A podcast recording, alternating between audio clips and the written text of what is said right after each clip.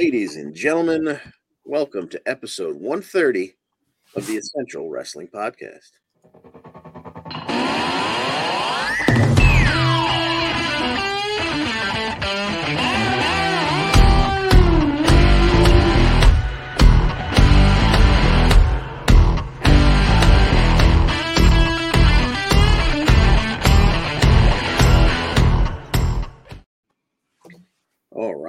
Ladies and gents, I am John DeConti, and we're here to take you through the week that was and preview the upcoming week of wrestling action, powered as always by the Eastern Observer.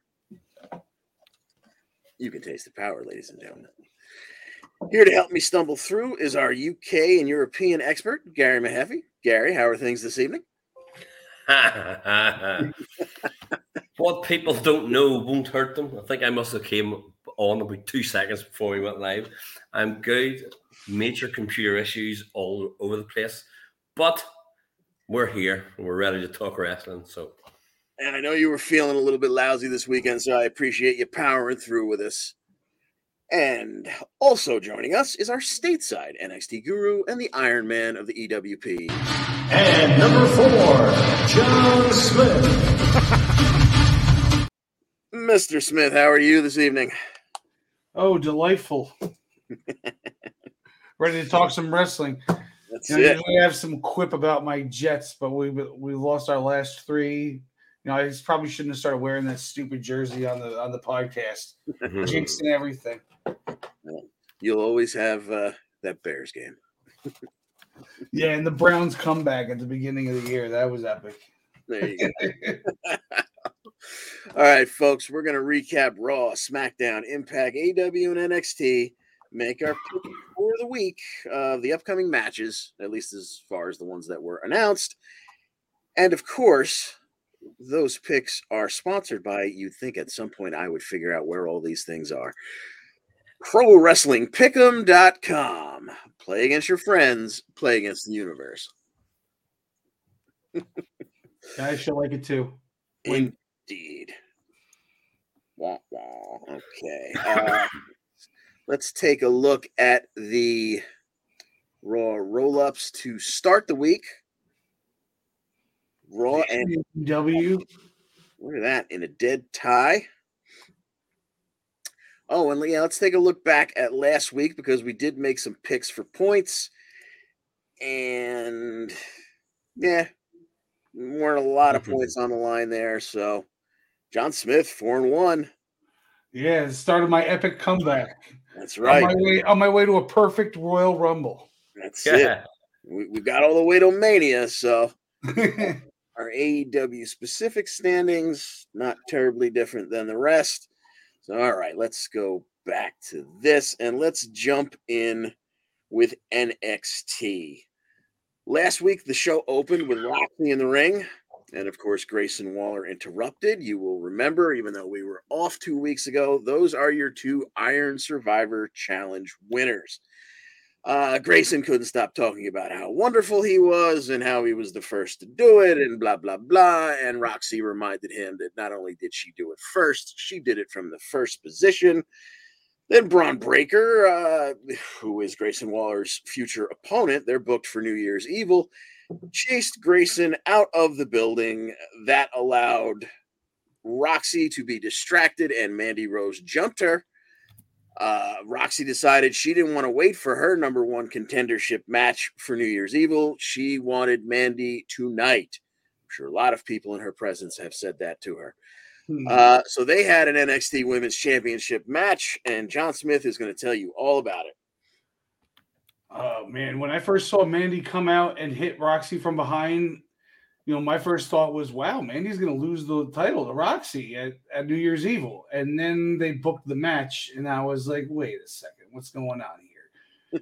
you know, are they even going to have this match? Is this match going to even end cleanly? And they then I figured it would end up with the disqualification with Toxic Attraction at some point because you know surely we're going to get this match at New Year's. Um, you know, Mandy hits the kiss from a rose, you know, after a good like 12 minute match, and Roxy kicks out. She then hits the pop rocks and pins Mandy one, two, three. We have a new champion, And then we find out the next day Mandy Rose released from her WWE contract for basically softcore porn. exactly. To put it, to put it bluntly. Yeah, yeah, yeah. And I'm not sure what I'm more pissed off about the fact that she'll be off my television screen. Not that I loved her as champion; she did a great job, but you know, I just, I just like having her there, or the fact that these SOBs did not allow me to pick it for points. I've picked against her 25 times and been wrong, and she finally drops the title and they don't get a point off of it. No, I wonder. I wonder how much did Mandy know? About, like, did she know anything? Did she was she under the impression that she was, you know, going to be like moved up on Friday on SmackDown or something, and they needed to get it off her real quick, like, and then she gets hit with a with like a bomb the next morning, or did she know that she was gone before she dropped the title? I doubt that, but Yeah, exactly. it's curious. Yeah, we got some uh, some cell phone footage of her kind of, you know, Yeah. like the, the next morning I woke up to all the headline before the headlines of her being released was like a heartbreaking moment with Mandy after the match, and I I, I played the title and it was just her sitting on the steps as Roxy made her way up the aisle and took her proper bow, and then Mandy kind of like you know blew kisses and waved to everyone, and it was like there was absolutely nothing to it. Like it didn't look like she realized she was saying goodbye forever. So this might have been a you know out of left field kind of thing. Either way, I'm sure the story will eventually come out, and uh, perhaps more pictures. Either way, we'll we'll Yeah. win in the end. See, she's made half a million in the last week. Half a million dollars since last Tuesday. Yep. Oh yeah, I'm sure there was a big surge in her uh, viewership. Yeah, four hundred and fifty thousand of it was John Smith. Just to make sure. There Just to goes my- sure. There goes my life savings and all my credit cards. Oh, and I put up a second mortgage on my house. Hey, some things are worth every penny. Also in the women's division, we had uh, Wendy Choo, who's not happy with Cora Jade. Uh, uh, she's happy that Cora lost in the Iron Survivor Challenge. She's not happy with Cora after the whole soda in the face incident because it triggered her teenage social drama. Well, we don't care.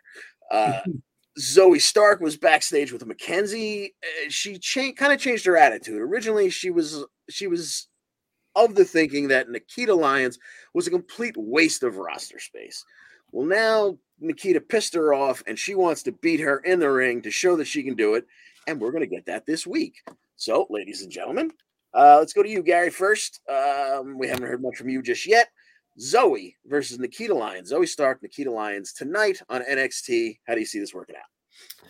I think it's going to be Zoey, unless there's some sort of shenanigans against her and, and, and makes her do it. But I think with with what they're doing with Zoey and the things they're going to do, I'm going to say that she'll win it. So Yeah, I, I, I, I agree. The, uh, the the heel turn usually comes with a nice little winning streak, uh, especially uh, to frustrate the the baby face. John Smith, uh, are you on board? Zoey and Nikita tonight. Who do you think's taking this one? Yeah, I'm gonna go with Zoey also. Probably a little eye poke with a roll up com- combination. There you go. also in the women's division, uh, we had a little Isla Dawn vignette. She referred to herself as the unholy enchantress who rises during the winter solstice. And clearly things are not over between her and Alba Fyre, so there will be more good stuff to be had there. And then we had the in-ring debut of is it is it Lyra Valkyria? Like th- they, they didn't go for the Yeah. the uh, the Lyra Valkyria. Okay, so Gary, tell us all about Lyra. And this, I was, I was so this is one of these the winners definitely me. Um, Lyra obviously being the former Aoife Valkyrie because I think they must have figured that everybody couldn't have pronounced Aoife properly. Um, she she obviously she comes in and, and they pardon, excuse me my throat. Um, there's a, a quick takedown from Lyra and tried to get the pin, but um, to no no success. They run the ropes and Lyra hits a big step up enzuigiri. Um, Lyra goes for the Irish whip, but it's blocked, and, and Miller gets a little uh, bit of offense back in. But obviously, a lot of this is just to showcase Lyra. Um, hits another light suplex for a close two count. Um, almost gets it gets running the turnbuckles, but stopped. Uh, but as we come to the end of it, uh, Lyra blocks a kick, hits a, a big back kick to, to Miller, goes to the top, hits the frog splash, and in her debut, uh, Lyra Valkyria hits the one, two, three. Very nice. Yes, they, they didn't give her a lot of time, but uh, she got to show us what she could do, and uh, expecting big thing. I, I love the fact that when you know when the ladies come in, they- you get these the tiniest ladies to come in, and they just they really put on a show. It doesn't so much matter the size with them. Uh, now she used a frog splash here, as you said. Didn't she have it? She had a different finisher in the UK, right? It wasn't like a leg drop or something. Pardon me. Yeah. Yeah. I was so sort of surprised when I saw her go to the top. I thought, oh, okay. Because I mean, I've seen her do that before. Like, I've, I've probably seen her from about her third match in, and she's done stuff like that. As you say, she had like sort of the leg drop, whatever. But if they're they're going with the splash now, whatever, to distinguish her more Nah. parts here. So, Right. Well, we look for you know there's maybe there's something in her holster that she can still bust out in the future. If she sticks with the frog splash, she makes it look awful pretty, so that'll definitely work. Uh, switching gears to the men's division, uh, we had Odyssey Jones uh, defeating Von Wagner with a little help from Edris Enofe and Malik Blade. Uh, we had Big Body Javi backstage with uh, Mackenzie, who made no bones about it. She was rooting for Ikemen Jiro in their upcoming uh, match. And uh, Javi decided to label his fan base as the Big Body Believers. And Mackenzie didn't care. She's still rooting for Jiro. Well, she got her wish. Jiro uh, beat Big Body Javi, but afterwards, Scrypts attacked Jiro. So Reggie, I guess, is coming back as a heel. No idea. He, once again, he dropped a, a, business card or something on his chest. Uh, no idea what this character is really going for here, but uh, stay tuned, I suppose. His mask wasn't as crazy this time. It wasn't like sticking up like uh, off his head. It looked a little Yeah. bit better this time. Yeah, he he, he he looked more like a luchador and less like uh, uh, like a tiki man. Yeah. Isn't that those big masks and then Yeah, uh, uh, Magneto. That's what I was going for. The, the Oh. way it came around his chin, he, he reminded me of Magneto. Um, all right, we had uh, we had Andre Chase and Thea Hail backstage. Uh, they see Duke Hudson hanging out with Drew Gulak, who has popped up in the uh, the PC the last couple of weeks. Hasn't said much, hasn't done anything yet, but uh, they're worried. they're worried that Duke is, entering the transfer portal, and he's going to leave Chase U. But Chase uh, uh, tells him, "Don't you worry, he's Chase U through and through." and then he goes out and beats Damon Kemp. Uh, Chase Andre Trace was there, of course, at ringside. Again, Gulak came out.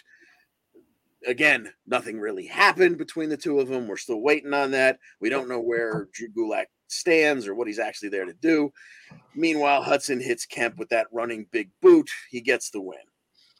Then we saw JD McDonagh in the trainer's room. The Creeds come in there's a little back and forth. Brutus is pissed at JD went after Julius's knee last week, so they want to fight about it. So we had JD McDonagh and Brutus Creed and Gary tell us all about it. Well, it started off with JD trying to overpower um, what is probably Hulk Hogan's favorite Creed brother, but he wasn't having any of it. Um, JD drop kicks him, and Brutus sort of gets him back with a lot of heavy hitting, a lot of big forearms and, and kicks and, and throws and so on.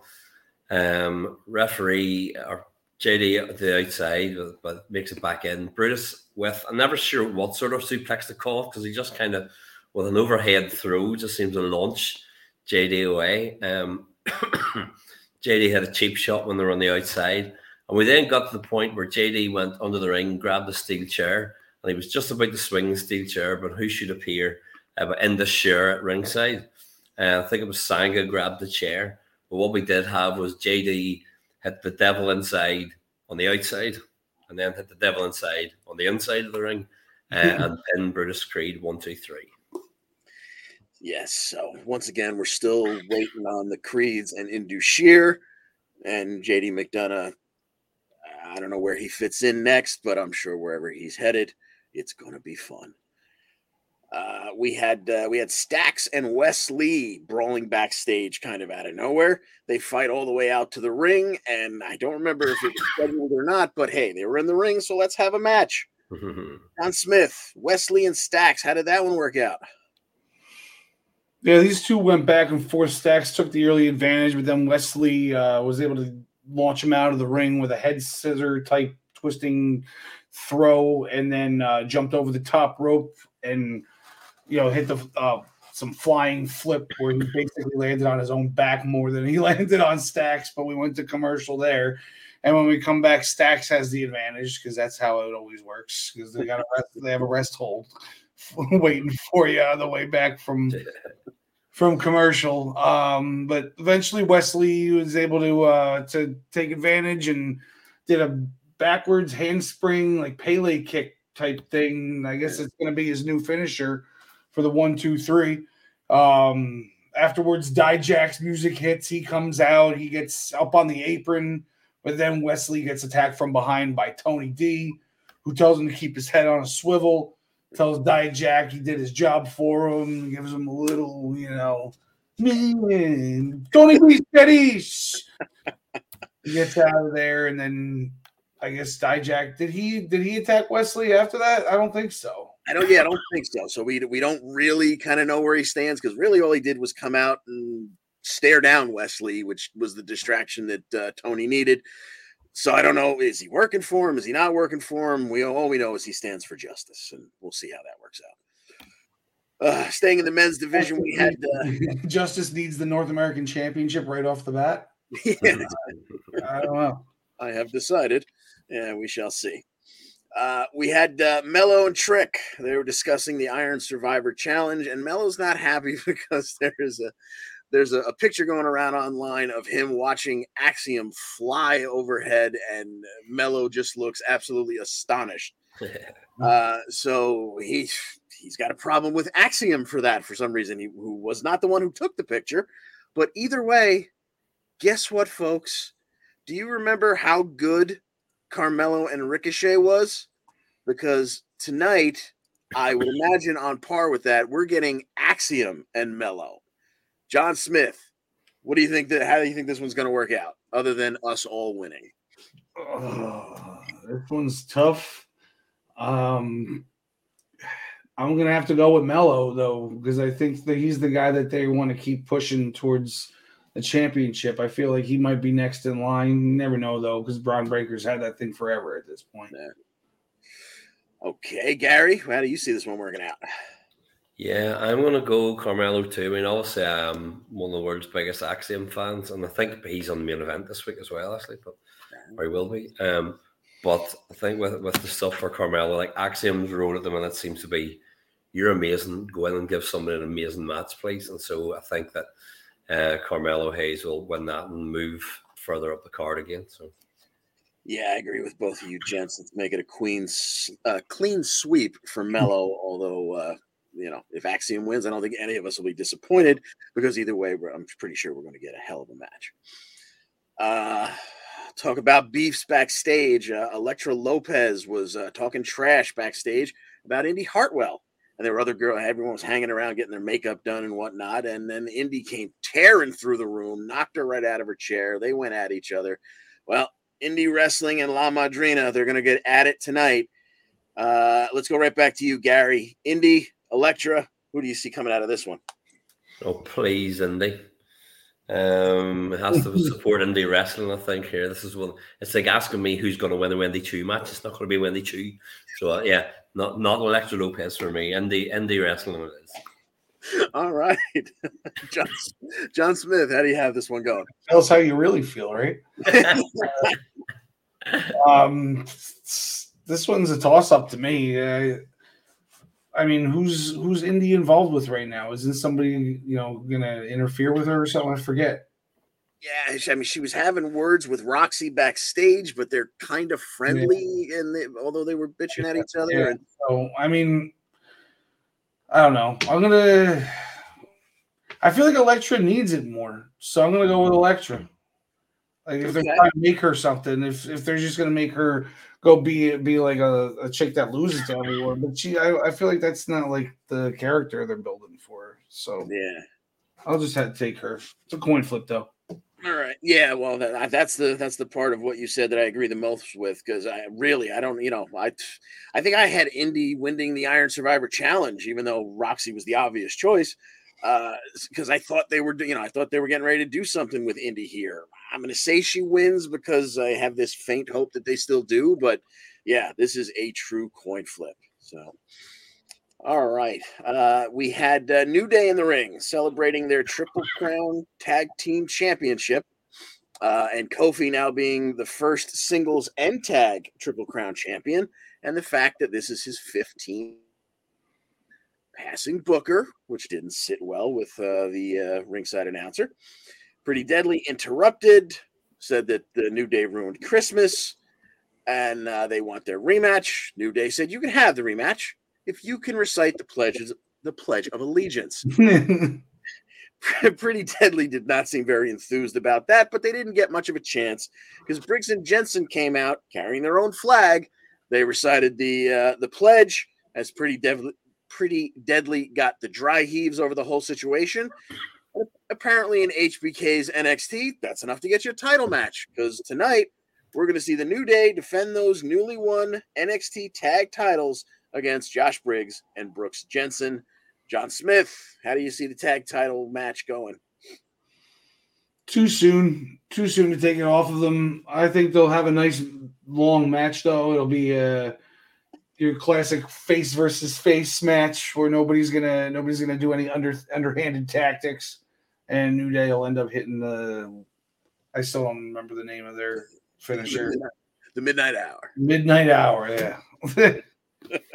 the or the the demolition uh, coup de grace. yeah. Basically. Uh, all right, Gary, how do you see the tag title match going? Yeah, I, I, I would agree with John there. I mean, you've got other issues going on around like you've got the whole Kiana James stuff in the bar, and you or you've got Pretty Deadly in the background as well. So I think there'll be something goes on to keep both faces to save anybody trying to be the heel in this situation. But yeah, New Day, New Day will retain. Yeah. Uh, yeah, I think if we get a clean finish, I agree with both of you gents. I think New Day will retain, but I think Pretty Deadly probably get involved and we, we probably get a schmaz ending. But hopefully we get a, a decent, uh, you know, we get New Day pulling a really good match out of Briggs and Jensen, and you know maybe Pretty Deadly ruins it at the end. Who knows? Uh, but yeah, if we're gonna get a clean one, I agree. New Day will retain. All right, then we had uh, Katana Chance and Kayden Carter joining the commentary desk for what wasn't officially a number one contender match, but it kind of felt that way for their women's tag titles between Toxic Attraction and then Ivy Nile and Tatum Paxley. Uh, Toxic Attraction wound up winning by DQ, or the way WWE thing does things, they may have rewritten that as a, a, a double uh, disqualification or a, a no contest because Kayden and uh, Katana grabbed Toxic Attraction by their ankles as they were about to slide back in after they had kind of like thrown Ivy across the desk into their laps. It wound up, you know, they attacked Toxic Attraction, so it should have been a DQ win for them. It didn't matter. Uh, the ref calls for the DQ. It was only two and a half minutes. Uh, Ivy and Tatum joined in. Uh, Toxic Attraction, Kayden and uh, Katana. It was a six-way brawl. Later on, backstage, Briggs and Jensen are trying to cheer up Fallon Henley after she got a call from her father saying that there's trouble with the bar. And then later, Brooks Jensen is approached by Kiana James, who bought him a nice shirt. So we got something's going on there. And meanwhile, Toxic Attraction, Ivy, Tatum, Katana, and Kayden are a half hour later still brawling backstage, apparently. Or they're going to settle all that tonight. We're going to get a triple threat for the women's NXT Tag Team Champions between your champions, Katana Chance and Kayden Carter, going up against the team of Toxic Attraction and Ivy Nile and Tatum Paxley. John Smith, our NXT guru, how do you see the women's tag title match? Ooh, um, the only thing that makes me wonder about this is toxic attraction because now that Mandy's gone, do they throw those titles back on them to keep them legit, or you know, are they just gonna like slip through the cracks and you know I, I'm gonna go with Toxic Attraction taking the belts here. Be the first ever three-time tag team champions in NXT history. Well, I guess that yeah, how this one breaks down will tell you exactly how they like were were they just there as window dressing for Mandy, or do they really believe in these girls? I think if they believe uh, in them, they probably put the belts back on them. Gary, why don't you weigh in? Tell us how you think this one's going to break down. I'm going to go the opposite. I actually think that if Mandy had a, kept the belt, if things hadn't gone as they were, that I think they would have put the titles on them and then made it sort of like, oh, we're ruling the roost again. And then if they did the title change, it would have been a big thing for the for the singles title. So I think for that case that the um, the champs are going to retain tonight and that uh, they won't swap. I'm not sure who they're going to pin, but I'm going to say the champs are going to come out of it still with the titles. Alrighty. Uh, I'll go with the champs retaining mostly because I don't see them back on Toxic Attraction. So, uh, yeah, that's how we'll do that. Uh, all right. Uh, that pretty much does it for NXT. Again, we have uh, New Year's Evil coming up on January the 10th. so far, the only thing booked for that is Bron Breakker versus Grayson Wallen, uh, Grayson Waller, Christ Almighty, for the NXT Championship. And then uh, their next premium live event uh, is uh, one month after that. So New Year's Evil, I should mention, is on a Tuesday. So it's just a regular show with a pretty name and a title shot. They actually have a premium live event coming up exactly one month later on February the 10th, and they will be on the road. They will be in Flair Country. Charlotte, North Carolina will be host to Vengeance Day, an NXT premium live event, February the 10th. Moving on to SmackDown. And now I I bust WWE's balls. I, am not a big fan of the NXT product the way they're presenting it these days. I struggle through three hours of Raw every Monday. So I got to give them their credit where credit is due. Last Friday, there was two hours of SmackDown where there was only three matches on the entire two hour show. And yet the show didn't drag. The matches didn't drag out, nor were any of them too terribly short. It was a beautiful, perfect show. It kicked off with the WWE Women's Tag Team titles. It was uh, our, our gals, Kai and Sky, defending against Liv Morgan and Tegan Knox. John Smith, why don't you tell us how this one worked? Yeah, well,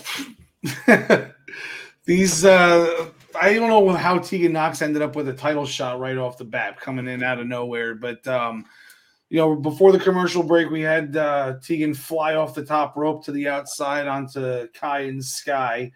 Um, after we come back in, there you go. Bailey Bayley ends up getting involved on the outside with uh, with Tegan while Iyo's in the ring, kind of distracting the ref.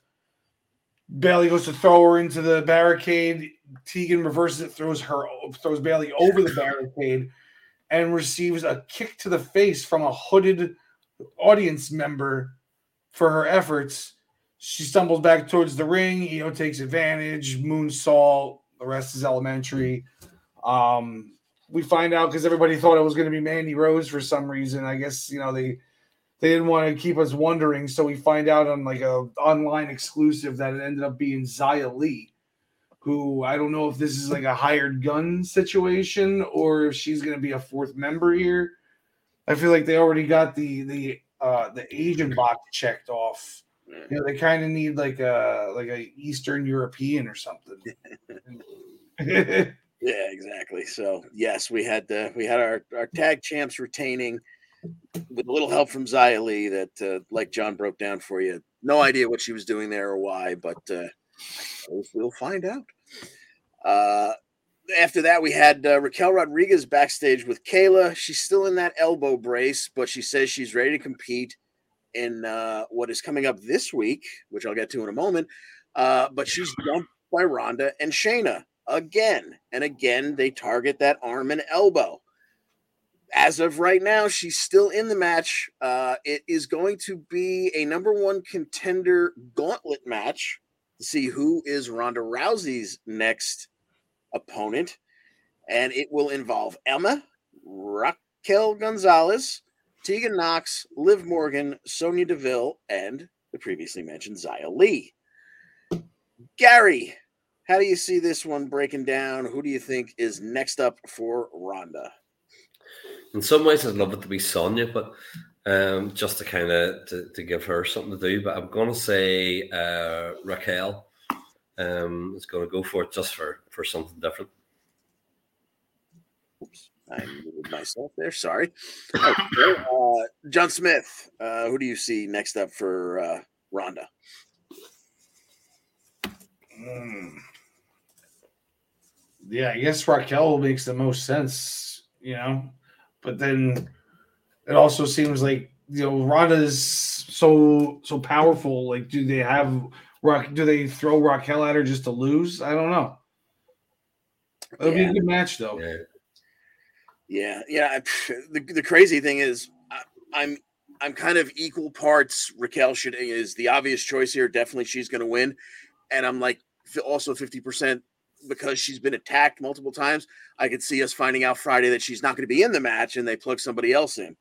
Uh, so I'm going to agree with you, Jensen. Say Raquel makes the most sense, but considering I don't really know what they're doing with this SmackDown Women's Title, and you know they've got Ronda and Shayna together there as a tag team, it would almost make sense to make them go after the tag titles because they could be two killers. I don't know what they're doing here, so I'm going with Raquel, but I wouldn't be surprised to see something utterly ridiculous come out of it. Uh, we had uh, LA Knight coming to the ring. Uh, he's been attacked. He's been blindsided, but he's still knocking on Bray's door, he claims. Bray Wyatt comes out. He still denies laying a hand on Knight. Uh, Knight doesn't want to hear it. He goes after Bray as soon as he comes through the ropes. They don't even, you know, take time to have a face to face. Then the music hits, the smoke fills the entryway, and we see Uncle Howdy in the flesh still wearing the stupid mask, but he, you know, he made a physical appearance out in front of the Tron. So there, if if you were of the belief that it was just pre-tape segments and it was Bray behind the mask, they're trying to make you believe you're wrong, and I think that's probably the case because at some point something's got to happen here. And again, I don't mean to come off as fickle. But for Christ's sake, get to it already. Bray Wyatt is a great character, a great entertainer. Can we see him actually wrestle, please? Okay, moving mm-hmm. along. We had uh, we had the most important match of SmackDown last week. It was the thing that the World Cup was all leading up to. It was Gunther. It was Ricochet. It was for the Intercontinental Championship, which, as we all know, is not allowed on pay per view anymore. So you get pay per view uh, quality matches on SmackDown. And Gary, why don't you tell us all about this one? Well, John Smith was just wanting more European representation, and here we have Austrian uh, Gunther against the Irish Ricochet, and so we have this is right down right down my alley. Um, starts off with Adam Pearce throwing Vinci and Kaiser to the back. So actually, from the start, I thought, okay, will we get a one on one, or will they come back out and interfere? And we didn't. We got a straight one on one match um, where it was one of the Gunther's big sort of big man, little man matches, uh, or Gunther not so big anymore, little man matches. um, you had, uh, excuse me, Gunther had a backbreaker over his knee uh, for a two count and put uh, Ricochet and Boston Crab, turned it into an STF, but Ricochet got to the ropes. He did go for a suplex on Gunther, but he couldn't lift him up. For a change, um, there were a couple of times when Ricochet came off the top and Gunther chopped him or was running at him and caught him with a big boot. Um, we did have Ricochet catch him with a shooting star, but uh, Gunther kicked out. Um, we had Ricochet then, as the fans chanted, This is awesome. Ricochet was taking the tape off his wrists as if he was Jerry Lawler in Memphis. Um, went for a drop kick, but Gunther, again, as we say, chopped him out of midair. As we come to the end, um, there was a power bomb in the middle. Ricochet kicked out. But as he tried to fight back, Gunther hit him with what we'll now call his new finisher. What are we calling it? The Last Symphony. Yes, and Gunther retains the IC title. Yes, indeed. It was it was an excellent match. We got about 21 and a half minutes of it. And like you said, it's it's it was semi classic big man, small man, and uh, they, they they they worked it to a T. As you were describing a couple times, Gunther just chopped him right out of midair, and you just you said, "Oh dear God." so afterwards, Imperium come back down to the ring. They look like they're getting ready to take advantage of Ricochet. But Braun Strowman makes his way out before they can do any real damage, kind of runs them off. That's going to lead us to this week where we get Strowman and Ricochet versus Imperium. Uh, presumably, this is just a two on two with uh, Vinci and uh, Kaiser. And the Christmas tradition Miracle on 34th Street Fight. Let's go right back to you, Gary. Who do you see coming out of the street fight? I'm going to say that Imperium are going to get these hands, and we're going to have uh, Strowman and Ricochet in some way, shape, or form. Will will get the win. All right, John Smith. Yeah, I'm gonna go ahead and agree there. Gunther will get involved, but then Strowman will like take him out or something through the through the announce table, and you know, there'll be a bunch of a bunch of chaos. It'll be fun. Yes, indeed. Yeah, someone's probably going to get doused in eggnog, and I'm going to guess it's not going to be Gunther. Uh, but yes, I will. I'll say the good guys win because you know it's the Christmas season. For for God's sake, you, you got to have the baby faces go over. All right, then most of the rest of the show revolved around uh, the Usos.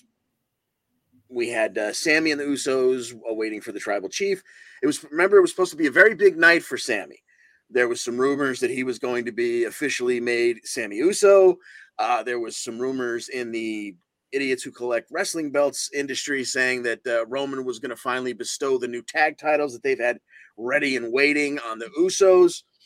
Uh, none of that happened uh, because Kevin Owens just kind of pissed off Roman Reigns and uh, what do we got here? We said so. What it wound up being was Roman. It, there, it was a bit of a big night for Sami. He had his hair up in a stupid man bun. He had his beard nice and trim, mm-hmm. and uh, Roman bestowed upon him the match of his lifetime, where he will tag with Sami, Roman Reigns, and Sami Zayn versus Kevin Owens, who has been pissing Roman off by showing up.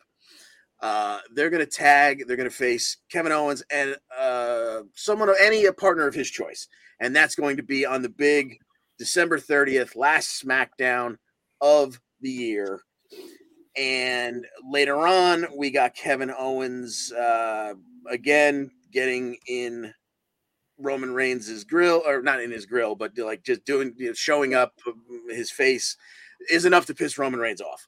And it turns out we had also kind of already been told that showing up on the last SmackDown of the year was going to be a man who we pretty much haven't seen all year. And guess what? He's going to get involved in this match.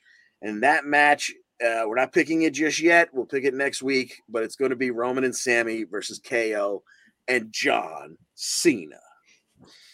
Uh, and then what led that led to um Okay, yeah. Technically, this is still bloodline related because it's going to lead to a tag title match. We had a three way, we had a triple threat tag number one contender match. It was the last match. It wasn't the last segment, but it was the last match. Uh, it was between Hit Row, Legado del Fantasma, and the Viking Raiders. The winners would go on to uh, face the Usos. Uh, we're not sure exactly when. Oh, that's going to be this week, actually. Okay, I stand corrected. Uh, Hit Row one, even though Top Dollar managed to hit uh, about the biggest botch we've seen in quite some time. He went for he went for a tope. According to him, his leg gave out, so he got no spring. so he he didn't he didn't just go over the top rope and catch a foot. I think his chest hit the top rope. yeah, basically yeah. like his like mid middle thighs, and then he just took a header straight down like a pencil. Yeah he he recovered enough to get uh who was it? Uh, they got uh, Joaquin Wilde up uh, for the heavy hitter, and Adonis finished it, and Hit Row won the match. They're moving on this week, so we're gonna pick it right now. Undisputed Tag Team Championships, uh, owned by the Usos, will be defended against Hit Row. John Smith, who's coming out of this, the tag champs.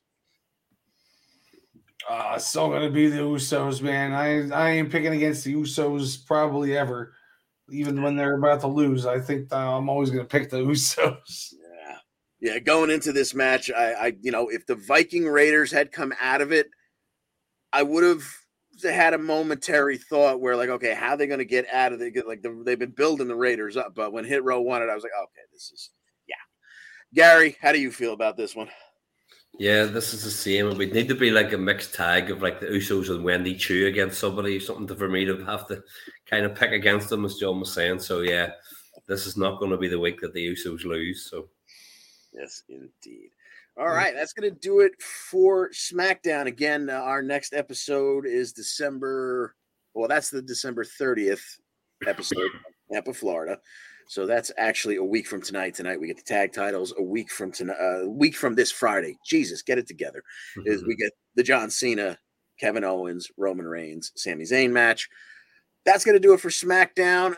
That's we're gonna fun, we're gonna let Gary rest himself because he struggled through this with us. We appreciate you making uh, an appearance and for hanging with us. But we will bid you adieu at this point and let you get back to resting up. No, that's much appreciated. Thank you. I shall have a good Christmas. I'm sure I'll be texting you all before it, but have a good have a good one. I'll see you soon. Absolutely. Happy Christmas. Merry Christmas, Gary. Yeah. Take care. All right. Bah humbug. I didn't mean it. the hell with that guy. I'm not bringing him back in to flip you off this time. we love you, Gary. Feel better. Okay, we will move on to last night on Monday Night Raw. And Jesus, I have got a whole, but yeah, that's right. Last night, like more than a third of the show, uh, bordering on half the show, all revolved around the bloodline and what they were doing backstage and pissing people off. Uh, it started with Paul Heyman and Roman Reigns. Roman Reigns on Raw? What, what is he like the champion there or something? This is crazy and probably now I don't I don't know if they have like a a fake wall that they bring around to wherever they were because it was the same wall he was in front of for SmackDown. So it may have just been filmed in advance, or maybe they really were there and that's just the set where that it's Roman's office. But anyway, he uh, said that he is here to deal with Kevin Owens for showing up on his show SmackDown. He's here on Kevin Owens' show Raw, and the bloodline was going to be kicking ass and taking names. First, we see them go after Mustafa Ali and a couple of staffers backstage. Uh, then, during a tag match, we get a cutaway to the backstage. They're beating the hell out of Andre Chase, which I don't know why that poor bastard was there. Uh, they, they blast Elias with his own guitar. Uh, then we get a segment backstage with Adam Pearce. He's talking to Kathy Kelly about the situation with Bobby Lashley, who he fired last week. Calmer heads prevailed. He had a meeting with Bobby at WWE headquarters, and he will be back. It's just a matter of when, not if. MVP approaches and says, I want to have a chat with you about Bobby Lashley. So God, please tell me that they've given up on this whole Omos thing. They're going to put MVP and Lashley back together, and we're going to care about Bobby Lashley again because that's when he was at his best. Uh, but that got interrupted because uh, some backstager had to rush Adam Pearce away to find out that Dolph Ziggler and Cedric Alexander had been attacked. Uh, Pearce, for the second time, tries to call Paul Heyman. Paul Heyman's not answering. We go forward to a match where we have the OC and the Alphas out there. The OC get the win after a magic killer. Poor Gable missed a moonsault and ate a super kick from uh, Luke Gallows. Doc Gal, I forget what his WWE name is. Magic killer, one, two, three. But again, the bloodline out. Gallows takes the 1D. We go to break. Pearce, we come back. Pearce is at ringside and he's chewing them out, even though he's kind of mostly off mic. Sami and the Usos tell Pearce, the blood, remind him the bloodline run this show, but they're done, so they're going to head out anyway. AJ Styles attacks, uh, but he gets swarmed by security pretty quickly. Uh, but he wants someone from the bloodline. Pearce says, "Fine, I'll give you. I'll give you Sami Zayn." We get a nice 13 minute match out of Sami and AJ. Of course, they work well together. They're both pros, and for the most part, it's straight up. But then Solo Sikoa shows up. He delivers the Samoan spike, rolls AJ back in. He gets a blue thunder bomb. Sami gets a win over AJ frickin' Styles. This is insanity. The bloodline is taking over Raw. Possibly the first time that the blue thunder bomb has ever pinned anybody with, for Sami Zayn. Yeah. He hits it every match. It always looks good. It always looks like, yes, I'm going to win every time, too. And they always kick out of it. That's it. What, what do we got going on here? Watching Airtel Wrestling video. To, oh, hey, how you doing? Anyway. Uh, what up? uh okay then we had uh we had seth rollins come out and again this still was bloodline adjacent uh he mentions that the bloodline has t- uh, attacked everyone but him because i guess they kind of know better and he reminds roman that this is monday night rollins this show belongs to him austin theory comes out uh, he says that, well, wait a minute, you know, this show belongs to you. You're the big guy here, but you're the one who said that the U.S. title was the title on Raw, and the U.S. title is on Austin Theory's shoulder. So doesn't that kind of make him the man? They have a little back and forth. Uh, the theory goes for the, the low hanging fruit of you were the third best guy in your own group of the Shield the Usos come through the crowd. So Rollins is like, all right, well, we got to deal with this. We got to deal with this. And he's waiting for Theory to stand side by side with him. Theory just bails, leaves him. It's two on one, two Usos on Rollins. They're beating him up pretty good. Kevin Owens comes out, clears the ring, and says, you know what? Me and Rollins, we want them. We want them tonight. Pearce, who's out again, says, sure, we'll make it happen we get a little backstage segment with Rollins and KO, and you know, hey, we're, buddies a little while back. How did that? You know, why are we still buddies? I don't understand. KO reminds him, you remember how you tried to take my spot at WrestleMania and uh, Stone Cold Steve Austin and all that. Uh, Rollins doesn't care. What tonight is all about is kicking the asses of the Usos. We finally got that match at the end of the night, and John Smith saved me from myself. Tell me how this non-title tag team match worked out yeah, non-title is the uh, ideal word here, and that's that's how you know kind of how it was going to end up. unfortunately, you got the hometown hero. Probably the first time that I think they've ever been in Iowa because I don't remember them ever like it being like Seth Rollins' hometown when they came to town. But um, yeah, it was him, KO versus the Usos, and um, you know we get everybody everybody's going to get involved here at some point besides your tribal chief of course. But um, when all is said and done um, seth rollins end up, ends up getting taken out on the outside but ko on the inside hits the pop-up power bomb on jay or he misses it first then he hits it. Um, we get the the stunner for the one or i think he actually pinned him off the off the power bomb. I'm not sure. I don't remember. Yes you are correct. Yeah. So then we get the one, two, three, and then we go off a raw with with them celebrating, and you know it's kind of a Merry Christmas. It's like it's like the the heels get to win this week, or the faces get to win this week because it's Christmas time. You know. yeah. We did you have. Good.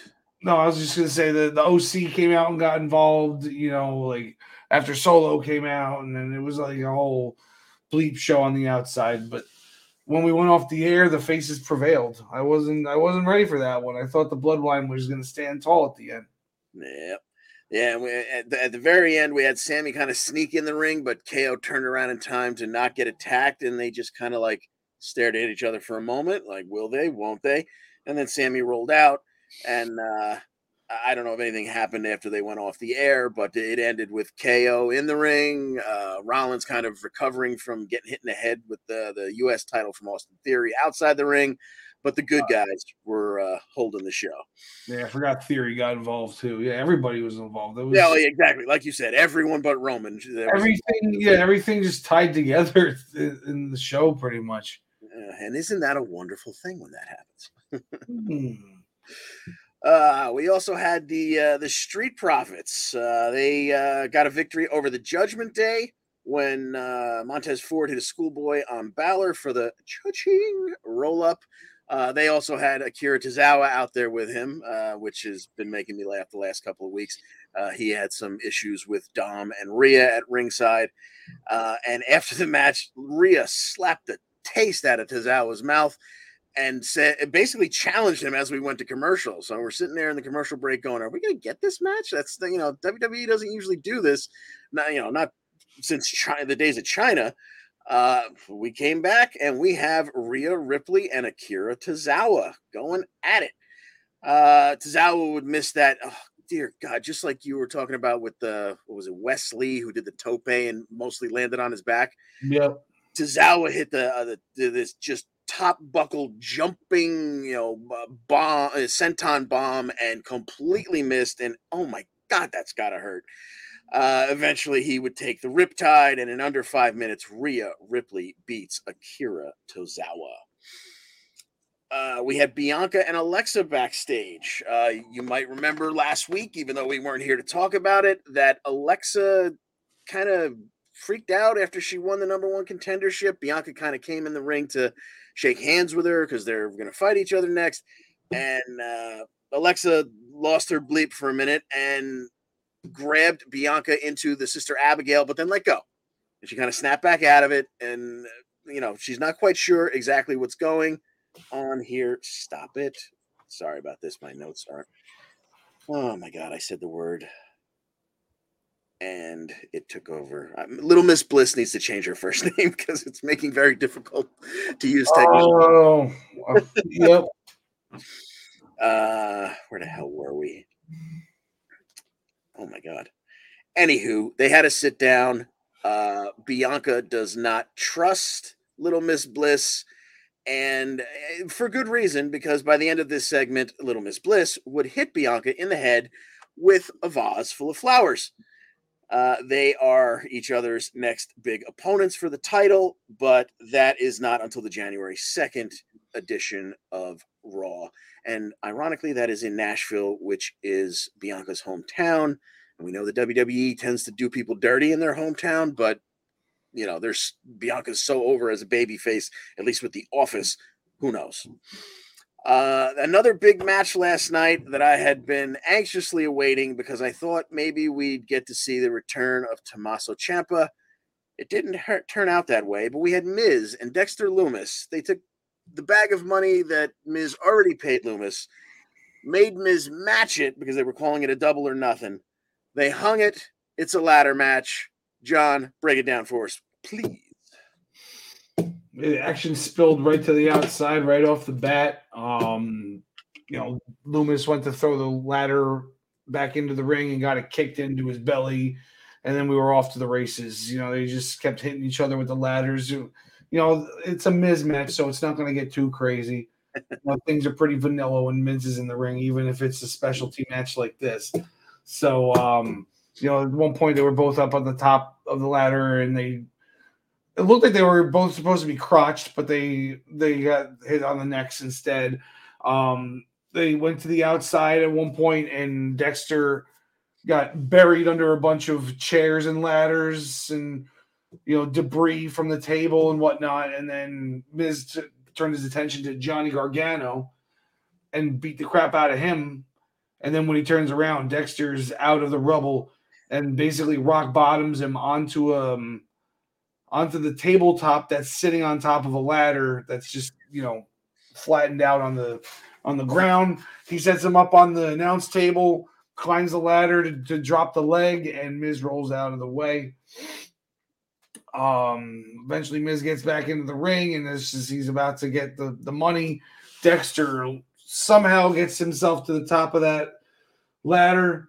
You know, they're fighting, he knocks him off looks like uh, we got ourselves a winner here. But then all of a sudden, somebody grabs his leg, and it's Bronson Reed.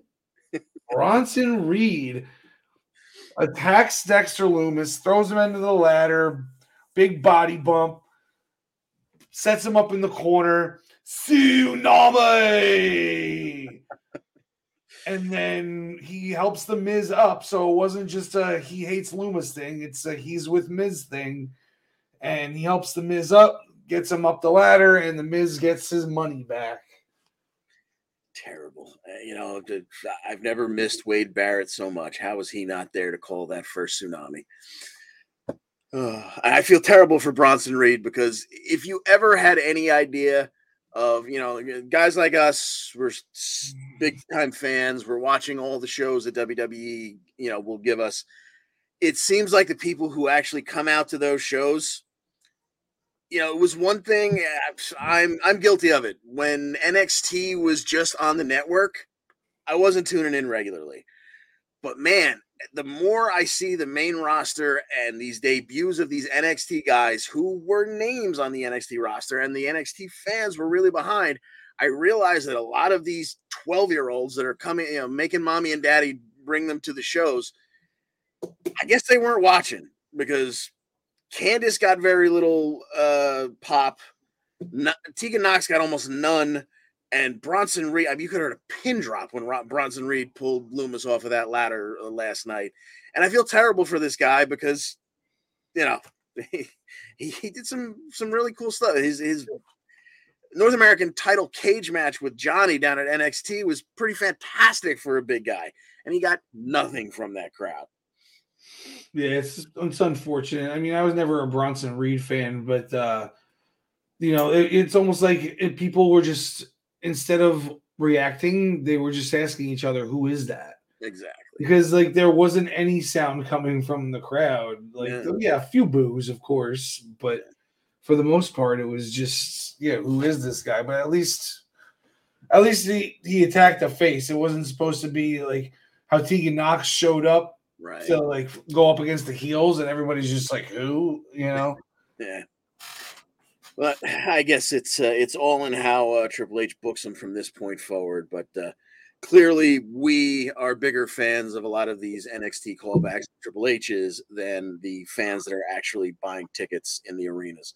Yeah, even Solo Sikoa at Clash at the Castle. True. That didn't get much of a reaction considering the situation either. Yeah, and that was a pretty damn big situation. Yeah. All right, and to round out last night's show, we had uh, Bayley and Becky. For old time's sakes, why don't we do it one more time? Uh, Becky kind of dared Bayley to face her one on one, but she brought Kai and Sky with her. Uh, about 13 minutes into the match, uh, they were out on the floor, and Kai and Sky kind of closed in on them before they got a chance. Uh, closed in on Becky, I should say. Before they got a chance to do anything, though, the ref tossed them uh, from ringside. And he kind of followed, they were in front of the announce desk. So he followed them around the side of the ring to the aisle. He watched them go up the aisle. And while his back was turned, Bayley grabbed one of the monitors, which I guess is pretty much just an iPad, and uh, devastatingly blasted Bayley with it. Uh, and by the time the referee turned back around, Bayley was hitting a rose plant and getting the one, two, three, 14 and a half minutes. She gets the win over Becky. I don't know what that proves or how it moves either one of them up or down towards the title again, but that was your quote unquote main event for the night. Uh, this next week on Raw, they're calling it the absolute best of 2022. It does happen to be December 26th, which is the annual MSG show, MSG house show. So uh, it might just be a clip show next Monday. We've got nothing to pick on it.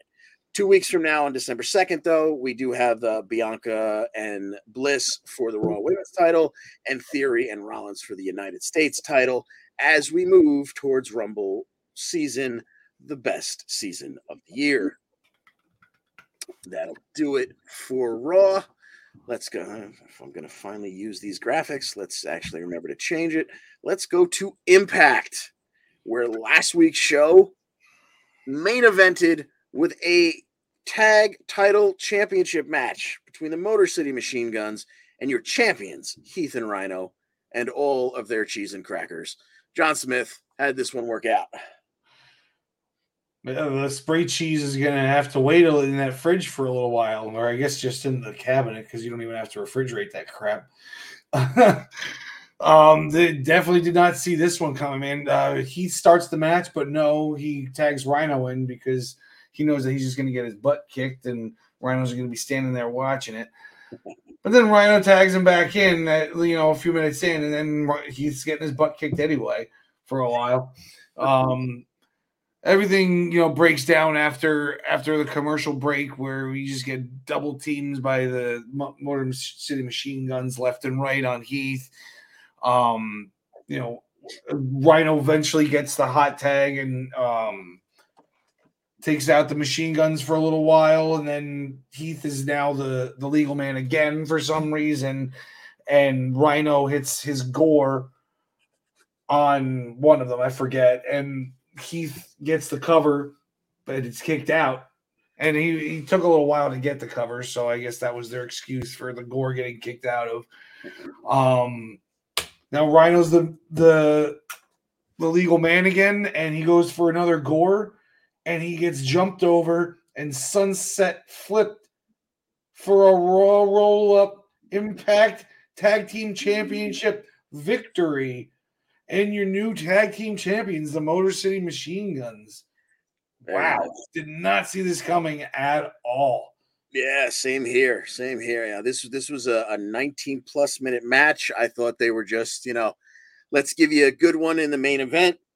Did not expect to see a title change there. And how about that? Now the uh, the Guns are champ champs because they've been carrying around those New Japan Strong tag titles that they took from what the hell is their name there? Aussie Open or whatever. So perhaps they're on their way back to fight for both of those sets of titles. Who knows? And maybe we'll let, we're gonna get Rhino versus Heath for the first time eventually. Ooh. You know, maybe this will be the beginning of them finally ending their friendship and having a feud. I've been looking forward to a match between them for a while. Yeah, yeah, that, that would be very interesting. We'll hear more about Rhino's or Heath's kids and Uncle Rhino and uh, Uncle Rhino turning on Daddy. That would be interesting.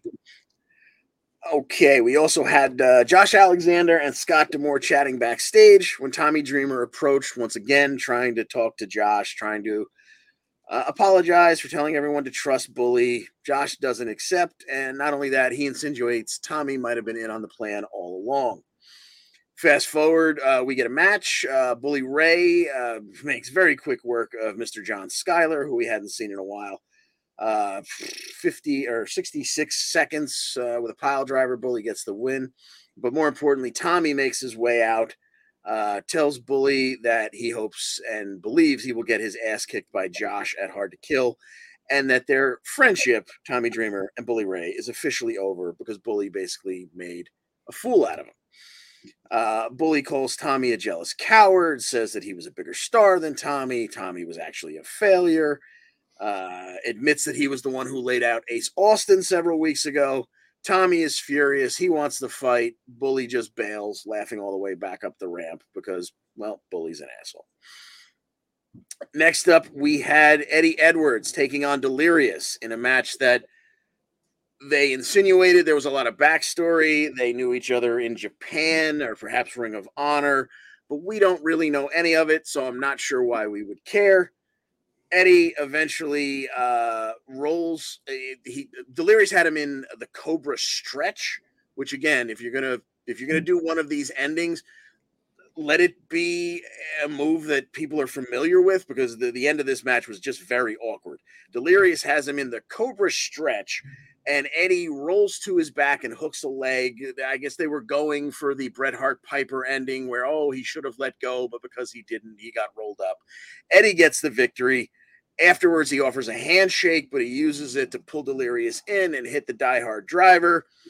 Uh, and as he's unlacing Delirious's mask, Yuya Uemura comes down, and Eddie just kind of tosses him right out of the ring. But next out is a man we haven't seen in a little while. Jonathan Gresham made his way to the ring. Eddie bails. He doesn't want any part of Gresham right now. We find out later in the show these two will face each other at Hard to Kill. And you'll remember Jonathan Gresham very famously was a long-standing Ring of Honor champion and was very much insistent on the honor part of it. And Eddie, of course, the leader of Honor No More. So I'm sure there'll be a nice build between now and January 13th, but we've got those two to look forward to at the pay per view. Afterwards, we had uh, Mike Bailey backstage. I guess he was coming through the, this was filmed from the week before, where he was coming through the curtain after that banger of a match that he had with Josh Alexander. Uh, Kenny King was there. Everyone was there to, you know, basically, yay, Mike Bailey, you put on a hell of a match. Kenny King was even there, and he was he was applauding, but he was just kind of using it to get close so he could spit in Mike Bailey's face. Uh, he's happy. uh, Mike Bailey said, you know, later on he was with uh, Gia. He said he's happy to step in the ring with Kenny anytime he wants. He just won't play these backstage games. So fight him in the ring. He's not going to attack him. This, that, and the other thing. Uh, so we're not getting that match yet, but this week we will get Mike Bailey versus Yuya Uemura. There's no real angle here, just two guys who are probably going to put on a hell of a match. John Smith, how do you see this one working out? Uh, unless unless Kenny King gets involved, giving him a speedball. I mean, it's totally possible that speedball could lose because of interference, though.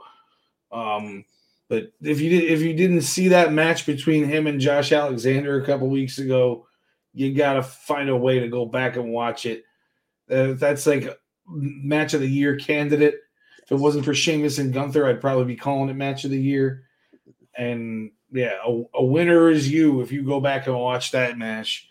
And it, t- and it took up almost an hour. It, it, was just about an hour that match.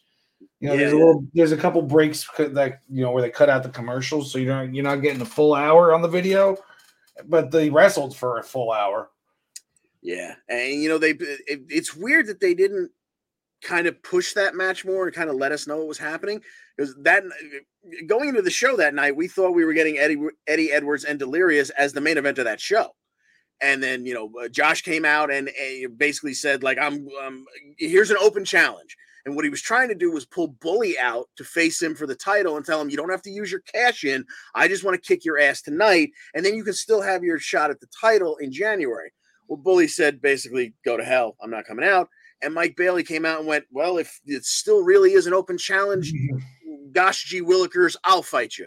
And then the two of them had a holy bleep match for 55 plus minutes. It was unbelievable. Like I, I, I couldn't believe what I was watching. It was I I don't think there was like anything that could have made it better. Maybe like a like a submission that went down to the like to the wire or something, you know, like then when there was like five seconds left, the, the, guy ends up getting rolled up or something. But no, he he ended up hitting that, that his spike two times to make sure that he kept Bailey down for the for the three count, and he got the three like with maybe ten seconds left in that match. What a what a hell of a match, man! Yeah. Yeah, I mean it's you know I think last year's uh, match of the year was Josh Alexander versus TJP, where again they went sixty minutes. That was an actual Iron Man match. This one wasn't intended to be an Iron match, Iron Man match, but it turned out to be. If you uh, like, like John Smith said, if you have about fifty-five minutes uh, to mm-hmm. kill and you want to be entertained, find this Josh Alexander, Mike Bailey. You will thank us. Uh, moving along, the major players defeated Decay. Uh, they even before the bell even rang, Trey Miguel, who's now you know evil Trey, uh, with his uh, spray paint can, he attacked uh, Crazy Steve from behind and tagged him on his back with the neon spray paint. Uh, Cardona and uh, Myers did a, a, double team maneuver, uh, second rope neck breaker. I get yeah, Cardona just had uh, uh, Crazy Steve up in a fireman's carry, and Cardona came off the second rope with a neck breaker. They got the victory in under 10 minutes. Uh, but Trey Miguel and Crazy Steve are on a collision course for the X Division title at some point. We're just not getting it yet, at least not that they're advertising. Uh, Steve Maclin was backstage. He's pissed. He keeps beating former world champs, but doesn't seem to get a title shot. So now he's going to have to get that title shot by any means necessary. And his first victim will be another former world champ, Rich Swann. That's happening this week. So John Smith, Steve Maclin, and Rich Swann. Who do you see coming out as the winner in that one? Uh, give me Maclin. I I'd like to see him, you know, keep keep on getting pushed towards the the championship opportunity. Yeah, yeah. I mean, you know, they've already got a big time heel headed towards Josh, but uh, Mac, I mean, having Maclin uh, laying in wait makes a lot of sense. So I think he's going to put together some wins here. Give me Maclin over Swann as well. Uh, we had Sami Callihan defeating Alan Angels of the new group. Okay, so we talked we talked two weeks ago. Again, we missed last week. Two weeks ago, we talked about how uh, Eric Young was essentially murdered by Deaner to send him out of the company. Uh, Deaner's new company, instead of Violent by Design, is just the design, and he's kind of a, you know, you know, very zen character right now. Even though he sends his boys out to do horrible things, uh, his uh, his boys are Alan Angels and uh, Connor, formerly of the uh, Ascension. Um, they're just they called him Big Con. Now they're just calling him Con. Whatever the case may be. Uh, Sami Callihan is the first guy they're all picking on. Alan Angels had a match with him. Uh, they tried to, you know, have a little outside of the ring uh, tomfoolery. It didn't work. Sami got the win with the cactus driver.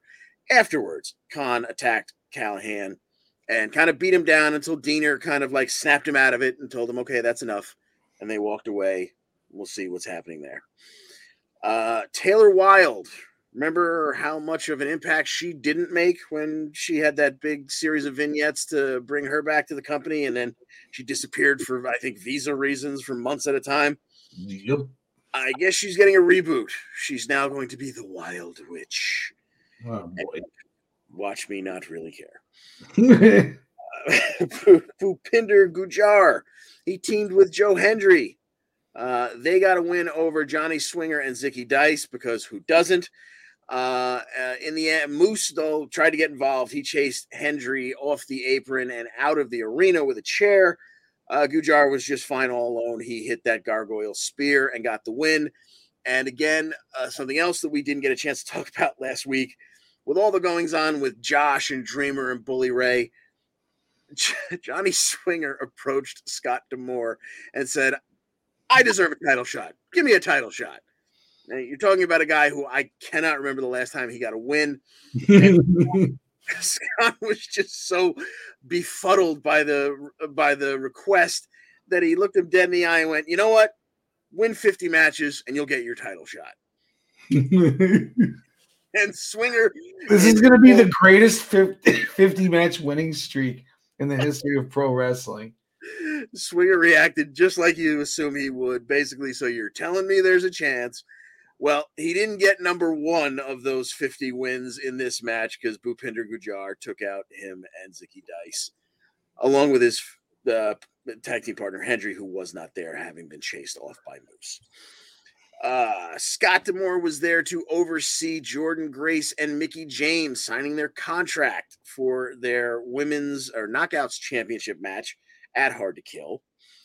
Uh, you know, things are a little bit frosty between Grace and James, but I guess they don't really want to have them swinging at each other ahead of time. So they had Tasha interrupt and, you know, give us a little uh, heel action. She popped her head in to say, Hey, wait a minute. I thought Mickie wanted to go through all the knockouts. Last time she fought me, I beat her. It was before the last rodeo, but she still got to go through me to get to this title shot, don't you think? Well, Jordynne doesn't want to see that match happen because she wants her, her you know, women's main event protected for hard to kill. So she wasn't very happy with that. And Scott said, you know what? We know Savannah's going to get involved anyway. Let's just make it a tag match. Well, we're getting that this week on Thursday. Tasha Steelz and Savannah Evans against the future opponents and this week partners, Jordynne Grace and Mickie James. And technically, because this is the last rodeo, if Mickie were to lose, she's retired. So, John Smith, spend a lot of deep thought thinking about this one and tell me how you think it's going to work out. Wait, so if Mickie loses this tag match, she's done? I guess, I guess technically, if she gets pinned, her you know her next loss, the next time she's pinned or submits, she's walking away. So technically, if she gets pinned here, it's the end of the last rodeo. Well, maybe Jordynne Grace should just hop off the apron when when she's about to get hot tagged in, you know, and just watch Mickie get retired in the middle of this ring. That's not happening. No, definitely not. I, I would. I'm thinking that uh, Mickie James ends up getting the getting the, the victory for for their team on this one. Yeah, I think you're probably correct. They're definitely winning, uh, but yeah, Mickie get Mickie, and maybe she even pins. I mean, Savannah's there to take the pin, but maybe she even pins Tasha to shut her up because otherwise, Tasha will be bouncing around saying, "Well, but you didn't pin me yet," so maybe she actually pins Tasha. Uh, also, backstage, we had Gisele Shaw approach Deonna Purrazzo. Uh, she said, Hey, we should get the band back together. And Deonna was like, What are you talking about? You cost us a victory uh, that made, uh, that made Chelsea go home. I don't even like you. Well, Gisele eventually convinced her, Look, you may not like me, but Chelsea's not here. You got a tag rematch coming for those knockouts tag titles. Why don't you just use me? Eventually, Deonna relents. So this week we're going to get it for the knockouts tag team championships. It's Deonna Purrazzo and Gisele Shaw versus the Death Dollz. Not sure, you know, they kind of have the free bird rules. Not sure which two we're getting, but it's been Taya and Jessica. So regardless, who do you see coming out of this Thursday's Impact with the Knockouts tag titles? I don't think that random combo is going to get the job done. Give me the Death Dollz here. yeah, I don't. I mean, yeah, I well, I definitely don't. I don't see Deonna taking the pin, but Gisele Shaw is right there and uh, is very likely to do it. So, yes, I'm going to agree with you. The Death Dollz retain, and uh, we move along. Um, that's it for the picks for this week. Yeah, I guess that's it for the Impact picks for this week coming up. Um, again, Hard to Kills January the 13th. So far, we've got the, the men's title, the knockouts title, and Eddie Edwards versus Gresham on that card. More to come, I'm sure, because I'm sure we'll have nine, if not 10 matches by the time we get there. That will take us through Impact and it will take us to NXT. Nope. AEW, who last week presented Winter is Coming.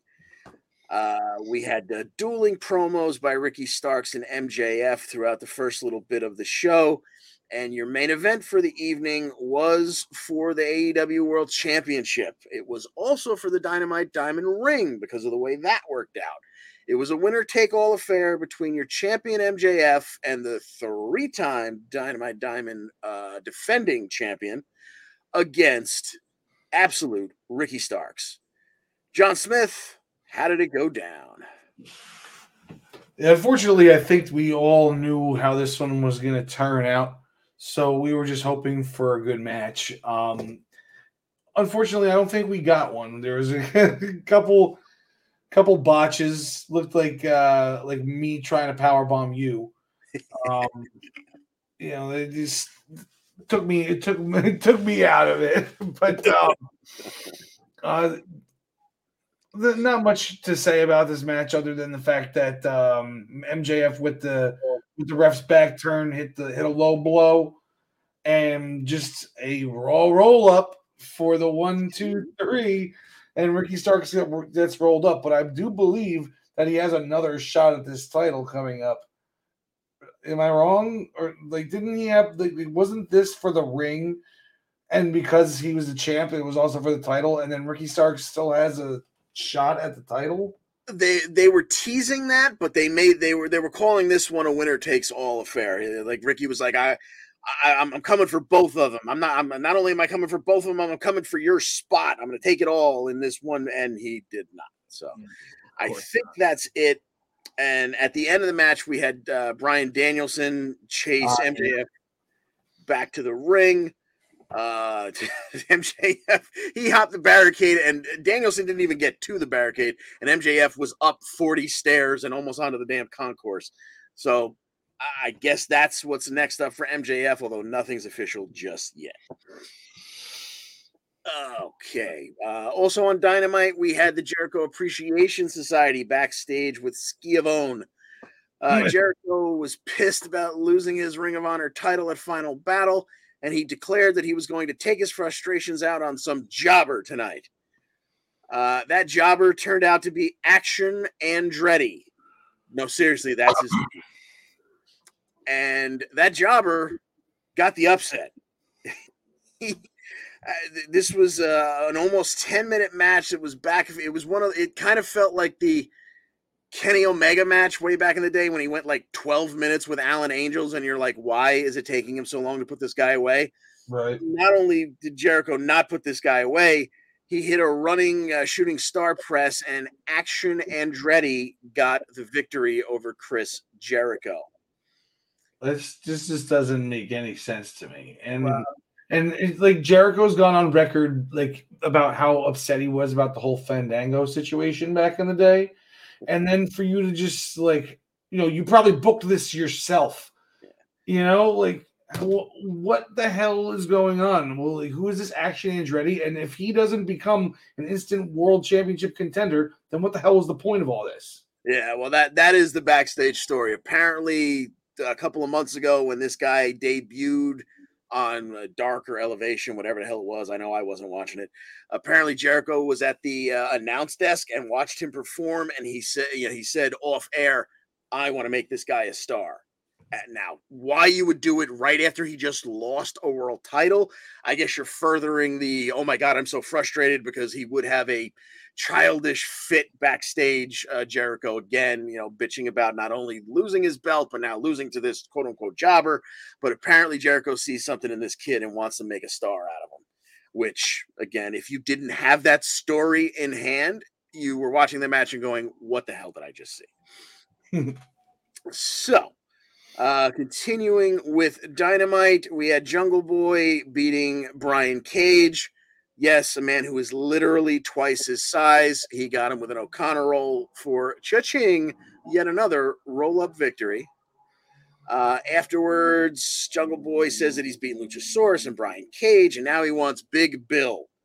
Big Bill is somehow the new nickname for W. Morrissey and like literally they're going with like this as it like hey we you know, we've been calling him Marcy for as long as he's been in the company and now we're switching. I don't know if it's all so that eventually he can like I I have this sneaking suspicion because Chris Jericho is like an 80s rock fan and he finds his way to the announce desk quite often. And part of me feels like this entire setup with this stupid change is so that eventually he can make a reference that's going to warm my heart because I am a fan of the band Van Halen. And 99% of the rest of the audience is not going to get it when Big Bill becomes a baby face and he says that Big Bad Bill is sweet William now. Anywho, Jungle Boy and Big Bill, it's coming somewhere down the line. We'll see exactly how that works out. Uh, Swerve Strickland said he gave Keith Lee everything, and Keith Lee threw it all away. Well, the two of them are going to have a face to face this week and just get to the goddamn fight. Uh, the House of Black, they beat. uh, Okay, so uh, this one is worth a little bit of explanation. Uh, they, so it was the House of Black, the three people you know, against QT Marshall, Aaron Solo, and Cole Karter, formerly our boy Two Dimes, of the what do they call themselves? The Factory. Nick Comoroto, who's also a member of the Factory and who looks exactly like Bruiser Brody, but for some reason they've got him working a semi Razor Ramon thing where he flicks a toothpick at someone. Well, he flicked it at Julia Hart and she spit the black mist in his face. And this started just a melee before the bell. House of Black beats the ever living hell out of every member of the fam the factory for about five plus minutes. Eventually, they go back inside. The bell rings. Malakai, Black Mass, drops QT, and in 25 seconds, the House of Black gets actual bell to bell victory. Uh, again, as long as House of Black is beating the hell out of somebody, I'm happy because they are endlessly entertaining. We also had Ruby Soho defeat Tay Melo. Afterwards, Anna Jay attacked Ruby and drove her face into the mat, and the announcers had to remind us that Ruby had had her nose broken so badly that she needed surgery. So um, it may have even been Anna Jay who did it. I don't remember because I don't really freaking care. But uh, look for Ruby Soho and Anna Jay coming up somewhere down the line. On Dynamite, we had Hangman Adam Page backstage with Marvez. He reminded us about that terrible clothesline he took where he landed face first and knocked himself absolutely loopy. And he said that eh, on that night, he could remember what city he was in, who his opponent was. He even knew the date, but he couldn't remember his own son's name. So it was a scary moment for him. And yet, because he's the cowboy, he's ready for another shot at Jon Moxley. Fast forward to Rampage, he would get himself involved later, but it was at the tail end of a match featuring Jon Moxley.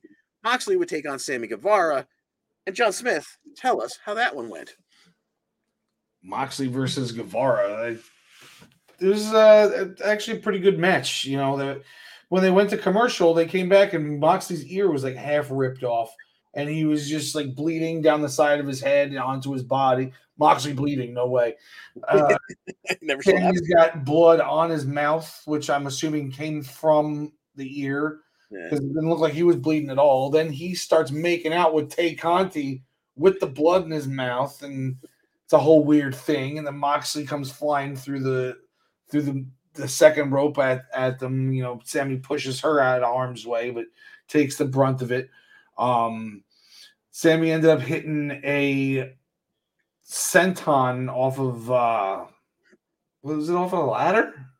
I think so. Yeah. Yeah, off a ladder through a table on the outside, and then he he hit another senton on the inside, and um didn't get the didn't get the three count though, and then he he hit a Spanish fly off the top rope that Moxley no sold the crap out of, rolled on top of him, did a couple uh, arm switches, and we got a bulldog choke, and eventually Sammy goes out from the bulldog choke, and yeah, Moxley with half an ear on his head. I, I think he, I, I, think he might have had to get stitches. I'm not sure because that was it didn't stop bleeding. Usually, yeah. once once you cut yourself, it stops after a while. That thing did not stop. Yeah. Yeah, they've done that gimmick with somebody ripping one of his earrings out before, but I think the first time they did it, it was a gimmick. This time it might have been real because, yeah, like you said, he just kept on dripping. Uh, afterwards, Mox uh, grabbed the mic and he called out the cowboy. Uh, Adam Page was all too ha- uh, happy to come on out. Mox met him on the ramp. They started the brawl. Immediately, security flooded the ring. Hangman hits the buckshot lariat on a member of the security team because that proves something apparently. And uh, then he takes Mox over the barricade as security swarms and pulls the two of them apart. When the hell is Moxley going to go on this vacation he was supposed to go on like two and a half months ago when he was set to give up the world title? Looks like we're going to get Mox and Hangman again somewhere down the line. Who knows? Could be this week. Uh, let's see. We had Jade Cargill and the baddies backstage. She's threatening Lil Bow Wow with legal action. I don't even want to really talk about that until it's actually a match to pick. I'm assuming he's going to bring some woman with him to face her. I don't know why the hell we're doing this. Stop it. Vince McMahon is the guy who takes nothing celebrities and brings them in. You don't need that. Just wrestle. Uh, Preston Vance sat down with Jim Ross. Uh, he said the Dark Order was never his family and that Brody Jr. has turned into a snot nosed little brat who needs to grow up. Wow. Uh, Wardlow, when they introduced this dude, I just started giggling. He looked a lot like Edris Enofe. His name was Exodus Prime. and he looked pretty good for a guy I've never seen before. Or at least he looked good going up and down in the power bomb four times. Uh, Wardlow with the power bomb symphony in four movements in just over two minutes. Afterwards, Wardlow calls out Samoa Joe. Samoa Joe replies via the Tron. He didn't want to come to Texas. He don't like Texas, but he will. The king of television, that is Samoa Joe. He will meet Wardlow in Colorado on December 28th, where he will defend uh, the TNT Championship. And then because AEW loves the warm and fuzzies, hometown boy Dustin Rhodes uh, teamed up with Orange Cassidy and Best Friends to beat Kip Sabian, Butcher, Blade, and Trent Seven, who it was nice to see, but uh, he wound up taking a bulldog, I believe, for the win. Uh, we also had the acclaimed they got attacked again by Lethal and Jarrett and Dutt and Satnam Singh. Again, get to the goddamn match. Enough. Attack them like four times. We get it. That's where you're headed. Um, on Dynamite, FTR said that uh, the Ass Boys, who are no longer the Gun Club, they're just going by the Guns. They wanted their attention, and now they have their attention. They reiterated it on Rampage, where they thanked the fans for the best year of their lives. But because the guns are pissing them off, they're going to have to whoop their ass this week on Dynamite. So let's pick it, John Smith. It is seven star FTR versus the Ass Boys, the Gun Club, the Guns, Billy's Little Boys. Who gets the victory here? And which titles are on the line here? As as it stands right now, none because FTR lost the Ring of Honor titles. They didn't win against the acclaim, so they don't have the AEW titles. And I don't see any reason why the Guns would get a shot at the IWGP or the AAA titles. So I think this is just a straight up, we want to kick your ass tag team match. Okay. Well, considering they just lost one of their tag team titles, I'm going to go with uh, with FTR to win, even though it is a non-title match here. Yeah, exactly like you said. I could almost see them losing to set up a title shot because, like I said, this one is not at least being uh, uh, advertised as for either one of their two remaining titles. But you're not having FTR lose twice in a row, I don't believe. So I'm with you. FTR beats the Guns. On Dynamite, Britt Baker and Rebel were backstage with Renee when Skye Blue interrupted and challenged Brett to face her, Britt, excuse me, to face her on Rampage. Britt was shocked, but she accepted. Uh, Britt would then beat Skye Blue in under six minutes with a stomp. And afterwards, Britt went for a little extra damage. She went to lock in the lockjaw. Hikaru Shida came down for the save. She took out Rebel. She took out Britt with the kendo stick. And then Jamie Hayter got involved. She got face to face with Shida.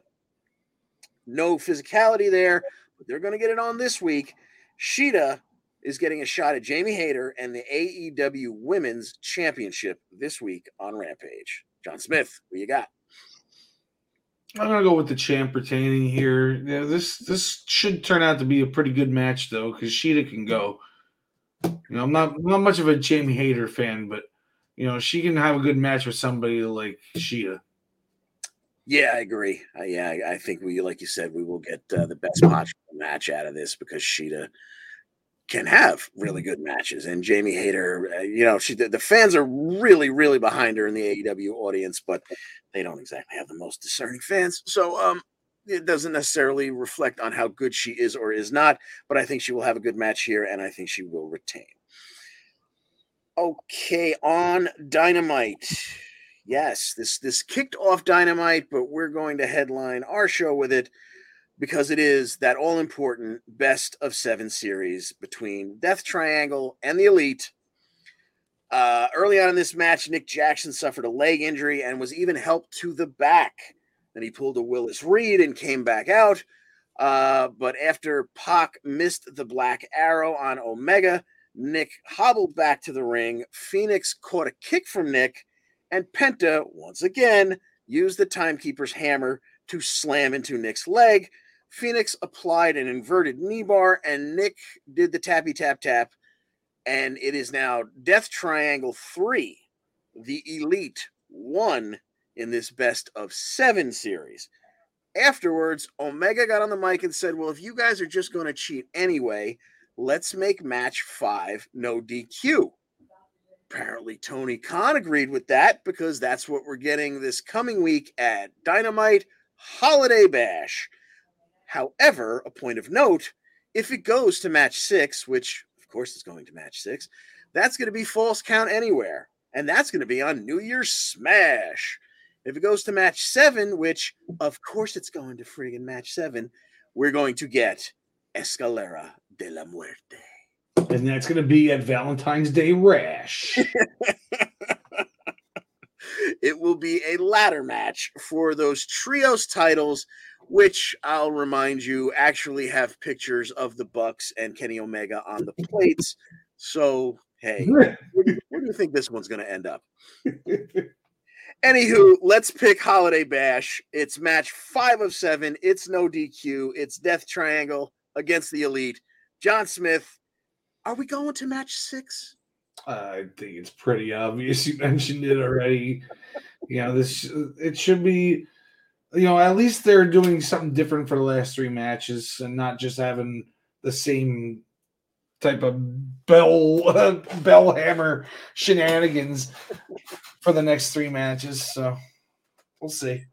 So you, you you've got the elite taking this one? Oh yeah, yeah, definitely. Okay, yes, I would have to concur because how else are we going to get to match number seven, which also is in Los Angeles, right? Not too far. I think it's like 20 miles away from Rancho Cucamonga, where the Bucks are from. So, yeah, let's get to Escalera de la Muerte.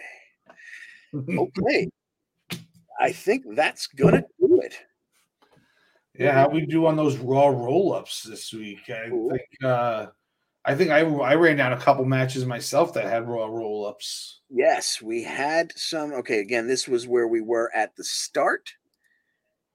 The, uh, we don't need that. There's the raw. Come on with the raw roll ups from. Okay, we had uh, Jungle Boy on on uh, Cage, MJF on Starks, Eddie on Delirious, Sabin That's number four for him, which Wow. means dun, dun dun dun dun dun. Where are we?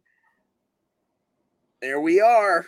We have uh, AEW extending its lead, but look at Impact jumping over Raw. And remember, Impact is two hours to Raw's three hours. I think the graphic might change in terms of the title by next year. And as we go to the most wins, Chris Sabin, welcome. We welcomed Chad Gable just a couple of weeks ago to the leaderboard. Chris Sabin, you are now on the leaderboard. And Miz, you are right where you belong. And this is the last week of Raw roll of, of our of the year, right?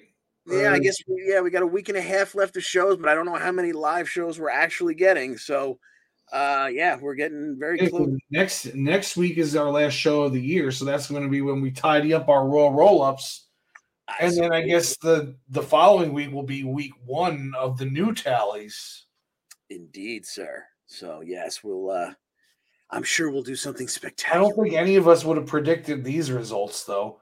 No, no. I, I think the whole point of it was Al wanted to kind of stick it to the people like me who call it the raw roll up and show just how much everybody else does it too, and perhaps even more. But I, yeah, I definitely didn't see it going down quite this way. Hey, to be fair though, when when he started making fun of them, there was like three happening uh, per Raw. It was like the only way matches were ending, either that or DQ. There was no nobody get hit in finishers. Let's say, yeah, there definitely has been a. I mean, as we know behind the scenes, but there definitely has been a change in the way that the Raw and SmackDown products are being presented. So it is it is shown up on the leaderboard in the Raw roll ups. All right, uh, I guess it's time to pay the bills. Yeah, the primetime rundown is back in its usual day and time as Joey Jarzenka, Ian Schreier, and Mike Zabo return to Friday nights at 7 p.m. Eastern Time with everything you need to know in the sports world. Uh, Survivor Pool, um, I guess we, uh, we gained no games because the Patriots blew it for me, and who blew it for you? The Commanders. Commander. Yeah, we're the we're the only two that lost this week for us. So we're still back down by what, like four games, five games, something like that, with three left to go. Four in the Four games, or yeah, yeah, something like that. Anyway, we'll, we'll, we'll get an epic comeback in the last three weeks. Uh, I'm, I'm predicting it, Indeed. and, and also a Jets Super Bowl. Oh, nice. Do you have an interest in becoming a sports reporter? Would you want to be asking high profile coaches and players questions in person? Are you a college student looking to break into the sports media industry and looking to write about your favorite team? The Eastern Observer is looking for interested candidates to join the family for college credit. Look no further. Aspiring writers, social media specialists, content creators, etc. can inquire by email eosports3 at gmail.com. We are looking forward to having you join the Eastern Observer family. The Black Cats NYC are the official band of the Eastern Observer. Check out their latest album, Free Cake, on any of these music providers YouTube, Spotify, SoundCloud, Deezer, anywhere you can get your music. You can get the Black Cats NYC's album, Free Cake, out now. Play loud. As always, the EWP is sponsored by Pro Wrestling Pick'em.com, the, lead, the internet leader in sports entertainment pick'em pools. Join us in the EWP Pick'em pool, public pool, to play against us, or create a private pool with you and your friends. ProWrestlingPick'em.com. Play against your friends. Play against the universe. Join us back here. ne- Oh yeah, and guys, she'll like it too. Join us back here next week for episode number 131 at 5 o'clock p.m. Eastern on all of our viewing options that you see here. and while you're here now, while you're here now, change it. Oh my God, H E R E, not H E A R. I've I've tried to change it. I have no way of editing this. I know it's not you either. While you are here, here, now watching and listening, please make sure you like this episode, subscribe to the Eastern Observer to make sure you get all the updates on all our shows and news articles. It's all about the algorithm, folks. Indeed. All right. You know, I uh, that's going to do it for us. John Smith, uh, anything we missed or uh, anything you want to say in general?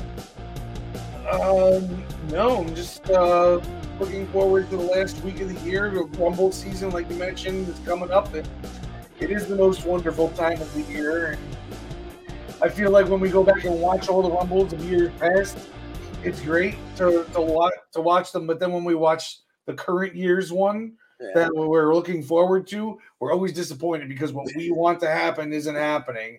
And it's like, oh, what a crap rumble. But then when we go back and watch it next year, it's going to be a fun rumble to watch. So keep an open mind with the rumble. Who you want to win is not going to win. Exactly. well put, sir. Well put. All right, that's going to do it for us. Uh, once again, as always, Alexa Bliss. And of course, there we go again.